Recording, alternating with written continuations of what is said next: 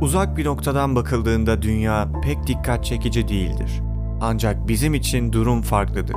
O noktayı yeniden inceleyin. O burası. O evimiz. O biziz.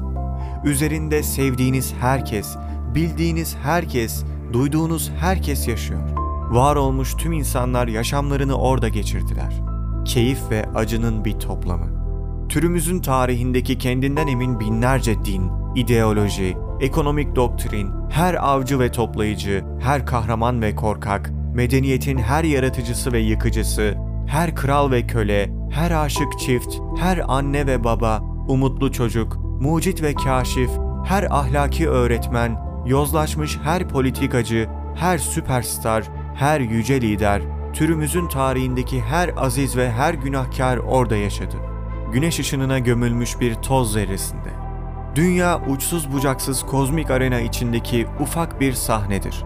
O generaller ve imparatorlar tarafından akıtılan kan nehirlerini düşünün.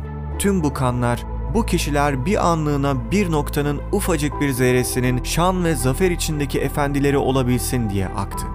Bu pikselin bir köşesinde yaşayanların onlardan ayırt dahi edilemeyecek diğer köşesinde yaşayanlara yaptıkları sonsuz zalimlikleri düşünün.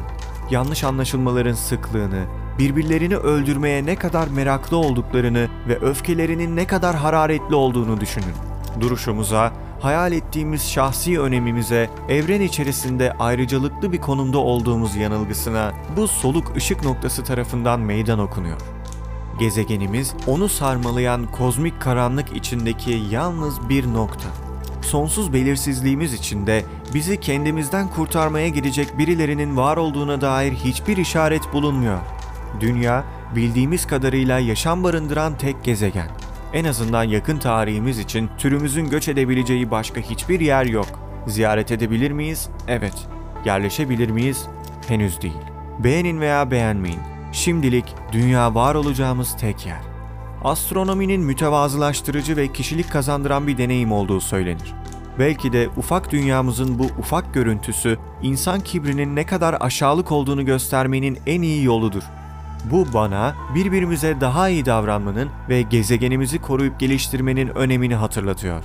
Bildiğimiz tek evi, soluk mavi noktayı. Carl Sagan